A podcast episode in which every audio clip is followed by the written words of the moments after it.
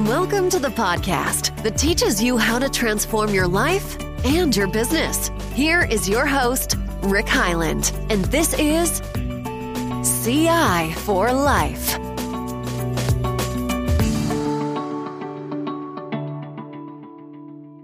Welcome to another CI for Life podcast. I'm Rick Heyland. I'm here with my very special guest, Elizabeth Lewis. Elizabeth, welcome to the podcast. Thank you so much, Rick. I'm so excited. Oh, I'm so excited to have you all the way from Richmond, Virginia, and get your insights on mindset and resiliency and a whole bunch of great topics that you coach your clients on. But before we jump into some of that, and we have been talking a lot, I did a training yesterday to my sales accelerator group on mindset and the power of belief. So I'm excited mm-hmm. to take this same concept uh, and your insights to the group because this is so such a powerful idea for entrepreneurs and anybody trying to achieve peak performance. But Elizabeth, why don't you start us out and tell us a little bit about your background? Yes. Um, so my background is I have two graduate degrees almost in um, psychology, and I have a partial doctorate in industrial organization psychology. Wow. I'm just an absolute nerd.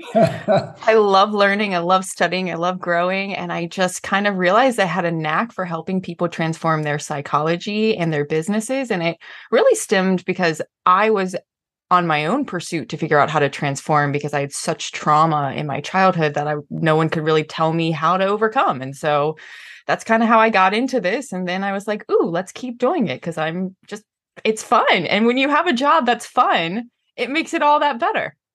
Good for you. Wow. That that is exciting. And yeah, how do you work on both a master's degree and a PhD at the same time? Or do you compartmentalize it or how does that work? So um I once did two masters simultaneously. One was quarters and one was semesters. I ended up dropping one of them because the quarter and semester calendar was so frustrating. Um, and I'm not working on my doctorate anymore. You know, you get to a point where you start to see the um, limitations in education and a lot of what you need to know and a lot of what they teach you aren't the same like i will tell you i'm finishing up my graduate degree to be a therapist and you don't learn enough in school to be a therapist. Like it's disgusting how little therapists learn. They are not prepared to really enter that world, unfortunately. So, well, I, I can relate to that in biz school, uh, both undergrad and MBA. Not a not a course on emotional stability, on mindset, on the you know none of that. Right? Yeah. It's all technical ideas and uh, boy, do we need to spend more time about emotional resiliency and the right proper mindset for excellence and all that kind of good stuff. So let's jump into that. Tell me about the the importance of and and how to develop a good mindset for peak performance. Yeah, that's a great question. Um, at the end of the day, mindset is a little bit like building a house. You have to have that solid foundation really before you can even begin to achieve peak performance. And so I like to tell people number one, get really clear on where you're going. What do you want your life to look like? What do you want to look like? Who do you want to look like? What traits do you want to have? You know, we know that our brains can change. We, our brains can change quite quickly too. And every time you think you're actually changing your neurology to a degree, but 95% of our thoughts are the same every single day. And one to 99% of those thoughts can be negative. So you want to start to grow your awareness on your thoughts. And so that then leads you to how are you making decisions? A lot of people make decisions with their feelings. Well, our feelings, are emotions, they can lie to us. We can be sent false information from our brain. So this is dangerous. You also want to learn your toxic thinking. Like, what are your automatic thoughts? We all have automatic thoughts that are negative. Learn them 95% of our thoughts are the same every single day. Stop being surprised when you have catastrophizing thoughts coming to you, stopping you in your little boots. Like, learn your ways, get over it, figure out the core belief from that automatic thought, and then move forward. Um, it's also learning how to implement mindfulness in your life. Are you a judger or are you an observer? And then are you able to let go of control, especially when the world isn't going the way you want it to be? Are you able to practice acceptance? Are you able to think objectively? And are you able to navigate your intense emotions and create healthy self talk? These are just core pillars of learning how to master your mindset because at the end of the day we're humans. We're always going to be evolving hopefully because you're either kind of moving towards growth or you're dying as i like to say. Oh, and so we have to learn these things so that then you can continue to build on it. A lot of times i get clients who are like oh i'm ready to build the second story and i'm like great. Where's your first story and your foundation we gotta we gotta do this in a sequence. And you know when you start to master your mindset when you really put the initiative and the concentration there you're going to start getting positive feedback which is going to naturally exhilarate that self-confidence which is what a lot of people are wanting especially in the business world because to your point i don't care how great your strategy is. If you don't have the right mindset it means it means nothing. Yeah. It means nothing at the end of the day yeah, so so much you just said in there, and thank you. Um, lots to unpack. But tell me, one of the toxic mindset or negative mindsets of entrepreneurs, or even any peak performers, once in a while we get imposter syndrome, right? Yeah. Get caught in that I'm not worthy, I'm not good enough. Uh, can I really do this?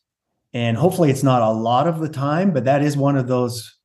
Is you said, you know, you don't own that one, but it does come in. Oh yeah. Um, how how would you coach people to deal with that one in particular?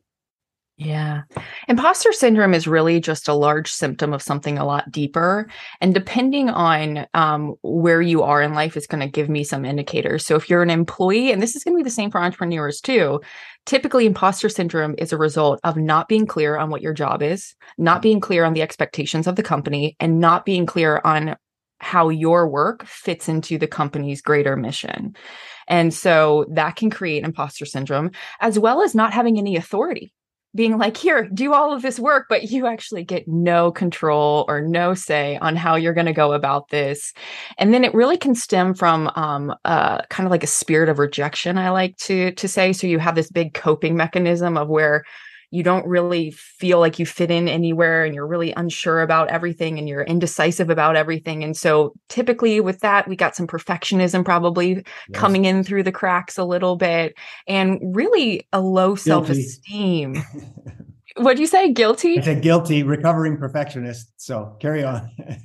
I'm right there with you. I've done well, but some yeah. days, man, some yeah. days. Um, right uh, but it, it, and it's also um, really working on that self-esteem uh, and detaching what you do with your worth which is something that a lot of people have done because you know our education system in america really does create type a individuals which is a neurosis like that's right. not really healthy to be a, type it's a. a or bust or i'm a loser or i'm a, you know whatever yeah yeah exactly exactly Tell, tell me more about, and I've read this and I know this to be true, but doing it is sometimes hard. You've got these thoughts, and it could be toxic thoughts running through your mind. And you've talked about being an observer or detach from it, which I think is a really powerful principle. How, how do you actually put that into practice? Is it just being more aware? Is it writing down? What, what do you actually coach people to do when they're suffer from that and they need to do a little bit of uh, better detachment or at least observer of their thoughts or awareness of their thoughts? Yeah, I encourage a few things. Number one, I really encourage people to start to see any negative voice not as them, meaning it's like a gremlin, it's somebody mm-hmm. trying to take them over. Because if you think about it, humans are wired for love. If love didn't feel so amazing, we could have a different conversation. But if fear felt more amazing, then we'd be, you know, maybe wired for fear, but we're not. And so you, you kind of want to like start there in the sense of like see that negative voice or those weird thoughts not as you but as like a gray cloud because it just creates some distance and some objectiveness. And then sometimes you need to just like sit in your mind's eye like on a park bench or a fly on your mind's wall and just observe the thoughts. Just observe them. You're not going to cling to them you're not going to judge them you're just going to observe them. Write them down if you need to because just externalizing thoughts can really put a lot into objective perspective versus that subjective perspective. But then you also want to get into the habit, especially if you don't have great awareness, which is, you know, what what just went through my mind? Yeah. Or how true is this thought from zero to 100%? Um, or what was I just doing? What was I just thinking? What was I just feeling? These are some great questions to help you start to really dig deeper because I'm all about finding the roots of yeah. people's core issues and not the symptoms. In America mm-hmm. in Western medicine, we're all about let's treat the bloody symptom. I don't care about your symptom. I do because it leads me to your core, but I don't care to spend my time there. Let's let's use that to track to the real real issue pull that plant something instead and shift the neurology and create new synaptic nerve connections from doing that work. So it's really just starting to pay attention and start to notice your triggers because humans think in associations. So start to pay attention to when you see this and you go to this automatic thought okay there's neurons that are wiring together. That means you can unwire them by choosing to shift your perspective or your thinking that nanosecond right before you go that go down that default way of thinking or that default synaptic nerve connection if that makes sense. It does and uh, what you're saying really does make sense. So let's shift a little bit and talk about entrepreneurs in, in particular here. Yes. You have one of the questions we talked about off offline that i'd love to have you share with our listeners. What are the psychometric that psychometrics that entrepreneurs need to be successful? Have you dialed that in? Have, can you pinpoint a few Oh yes. Um, I mean, I can pinpoint 24 of them to be precise. 24. Uh, I won't I won't go that that far into them, but big picture with our interpersonal traits, we need to be an extrovert. We need a recognition score from of 5 to 7. We need to be conscientious of about 8 to 10, so highly conscientious conscientious. We need to be exhibitionist to a degree. We need to enjoy being the center of attention. We need to have a high level of trust because that naturally will increase more optimistic thinking and as an entrepreneur, oh, you need to be optimistic. We don't got time for pessimism. Um, your nurturance also needs to be actually more moderate because that high nurturance can get us in trouble. But it's the dedication traits and the um, the self discipline traits that are going to be most important. So those ded- dedication traits, excuse me, are going to be high ambition, high endur- endurance, mm-hmm. high assertiveness, high boldness, high coachability, high leadership. Mm. But we also need high self confidence. And self confidence and self esteem are not the same thing. So please don't confuse them. But we also need high composure, high tough mindedness seems like that's something that no longer exists in today's world. And we need moderate autonomy as well as high contentment and high control because at the end of the day when it's time to do things we need to go. We need to be able to have that ability to move and be flexible and shift our thinking and not get so tied up into what we don't want to see but really where, where our faith is and where we're really willing to take action and put energy in.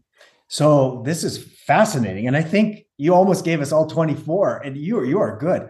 Um, what? So if I'm thinking about being an entrepreneur, have you got an assessment or a test that you can then I can get and get some quantitative feedback on how I line up on being a successful entrepreneur? Yes, um, it I do. You can go to elizabethlewis.com backslash performance dev ask. I did not think about that link when I wrote it. So I'm sorry. Very sorry, but it's hilarious. And it scores you on 23 psychometric traits. Um, I don't bring in the IQ in that just because it would make too many questions and people like simple and efficient. And then I also have a um, PDF called The Psychometrics of a Successful Entrepreneur on my website, elizabethlewis.com, that literally breaks it down what the psychometric is, what it means, what it looks like, mm-hmm. and just some tips on how to improve that psychometric for you. So you could theoretically do both and compare and contrast, or you could schedule a free consultation with me and I can debrief you on everything. Or both. Um, yeah. And L- Elizabeth, can you improve your score? Yes, 100%. You we're, we're not static. We're not just, uh, we are what we are.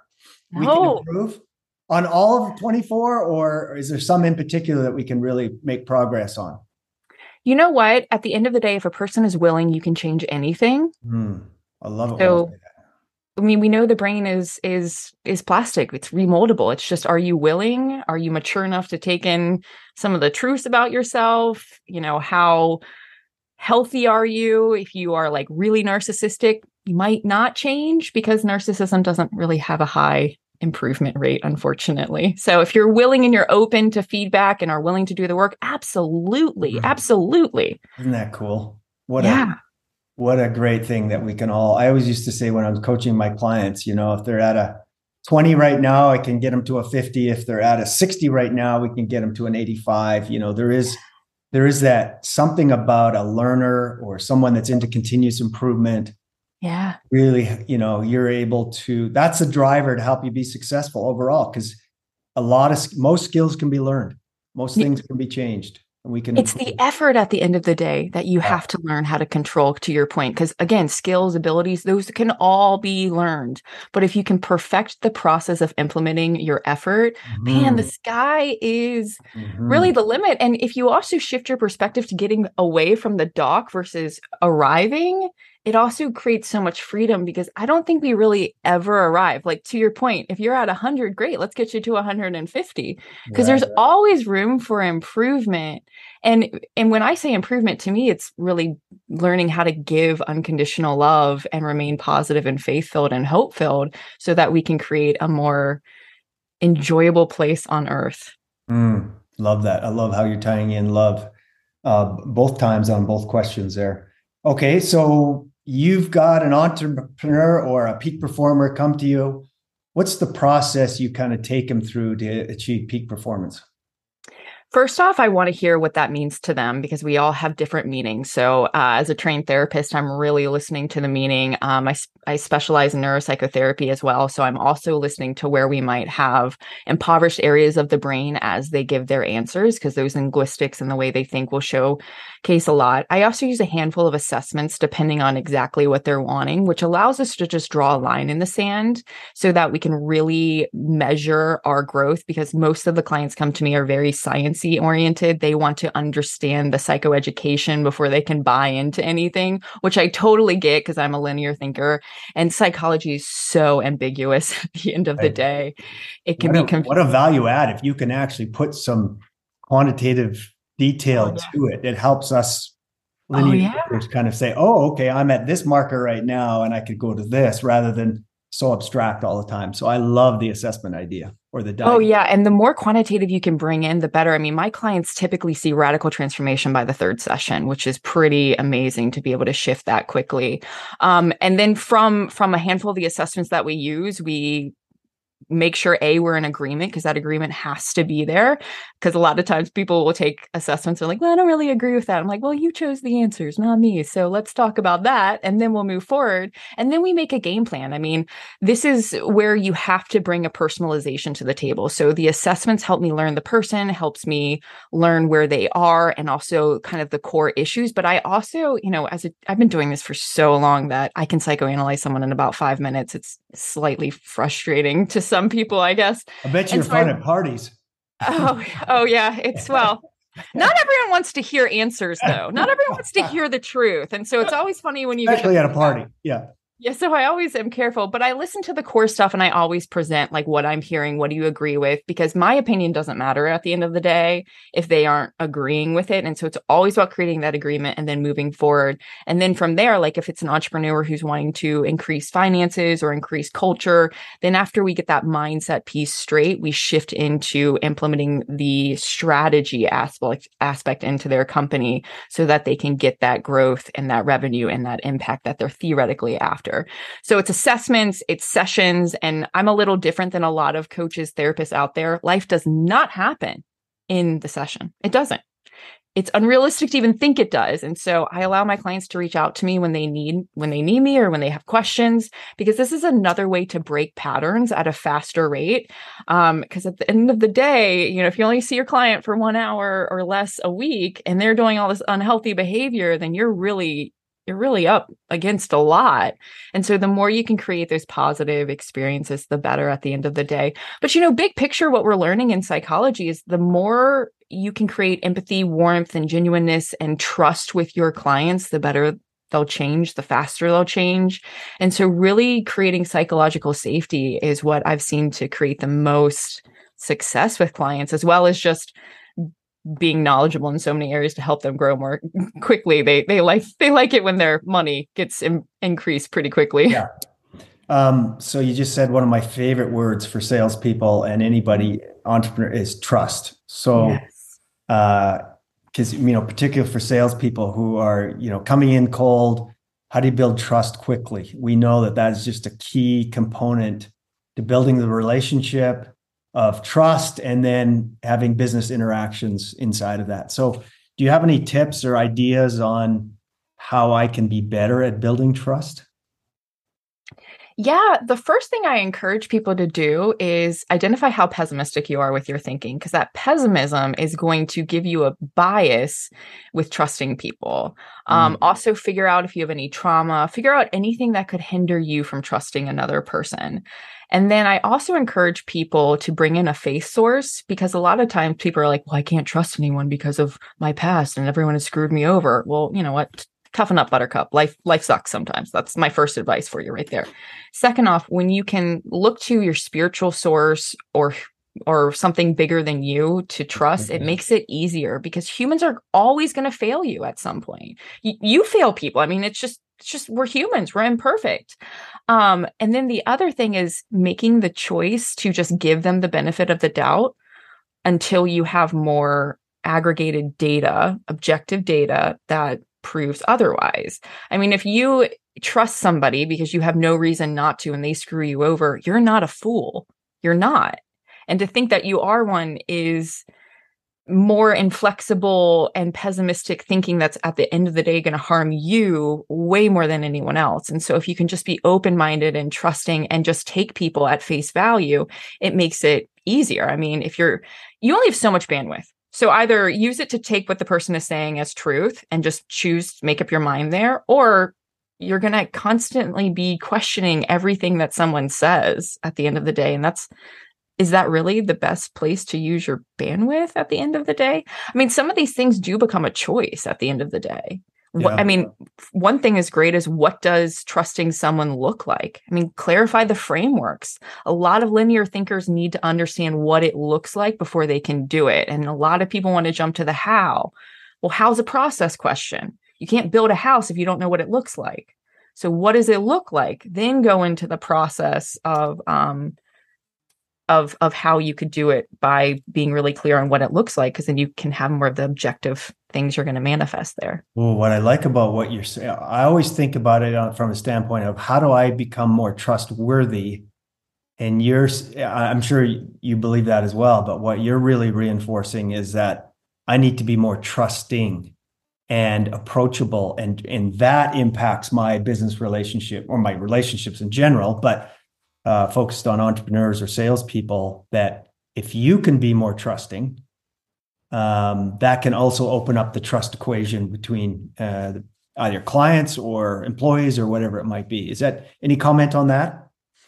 Yeah, I mean, eh, because at the end of the day, you have to figure out what's causing you to be skeptical of people because there was some experience in your childhood, most likely, that's caused you to become more skeptical. And not trusting people can become a defense mechanism that just brings unnecessary suffering to your life. Um, and so you can also consider the consequences of not trusting anyone and learning how to trust people can take time but start with a person that you've known for a while that has a healthy track record. I mean, at the end of the day, you have to find a, a more expansive way of thinking about trust so that you can implement it. And and really when we talk about trust too, we're really talking about a leverage excuse me, a level of radical acceptance, meaning you're learning how to let go of control. A lot of times when people want to be like super low with trust, they're kind of controlling and they just assume everything bad's going to happen to them that's totally not pessimistic at all, right? Yeah. Yeah, well said. Very nice. Elizabeth Lewis, where can people find you? Email, website? How can they get more help from you? Yeah, I'm on LinkedIn quite a bit as well as YouTube and Instagram, but you can find me at Elizabeth Louis, L O U I S dot com. You can email me at info at elizabethlewis.com as well. Um, on the on the internet is where I am. Elizabeth, awesome insights. I love you bringing your psych- psychology background into the business world and, and trying to impact how entrepreneurs um, through their mindset and their approach. And do you find, by the way, just in closing, mm-hmm. um, my experience is most peak performers are experiencing levels of stress. And is it because you know they want to be a peak performer and they're always improving and they have big goals and ambitions? Um, how do you coach entrepreneurs or people that are trying to big big things in their life that are experiencing anxiety and stress to go along with it? Do you have any tips for uh, those individuals? Yeah, that's one thing you have to get out of the way is that stress. And it's very normal for highly ambitious people to have more stress. It's normal for the dominant personalities to just naturally struggle with stress more. And so you have to learn how to normalize that. But a lot of times, people who struggle with stress to this degree are really struggling with ruminations, which is a limbic loop issue. And so there's a lot of neuro- neurology and neuropsychotherapy techniques that you can bring in. And some of them are super, super simple to the point of catching that limbic loop. So if you're constantly ruminating, constantly worrying, interrupting that pattern by saying, Hey, brain, you're sending me false information. Everything is okay. I'm trusting Rick. I'm trusting Elizabeth. We're trusting God. We're trusting this person to do things differently. You can take the day off right now or yeah. something like that. It's just Still finding. yeah. Yeah. Yeah. I mean, because it, it, your your brain isn't always right. Sorry, guys. Right. Right. And when you're ruminating, you have to figure out techniques. And you mentioned meditation or mindfulness earlier. That's a nice, simple technique to help with ruminating as well, isn't it? Yeah. I mean, at the end of the day, rumination is is meditating. You're meditating on what you don't want to have happen in life. Okay. Fear and faith are equal in substance. If you're going to always focus on worst case scenario, it's only fair to then go best case scenario because neither one has happened yet. And self fulfilling prophecies are real. Yes. Well said. Elizabeth Lewis, awesome discussion. So many great insights. I hope people will uh, take you up on your offer and find you if they need more help on any one of these topics. So thanks for dropping by today. Appreciate your time. Thank you so much for having me. I hope you have a great one. Cheers.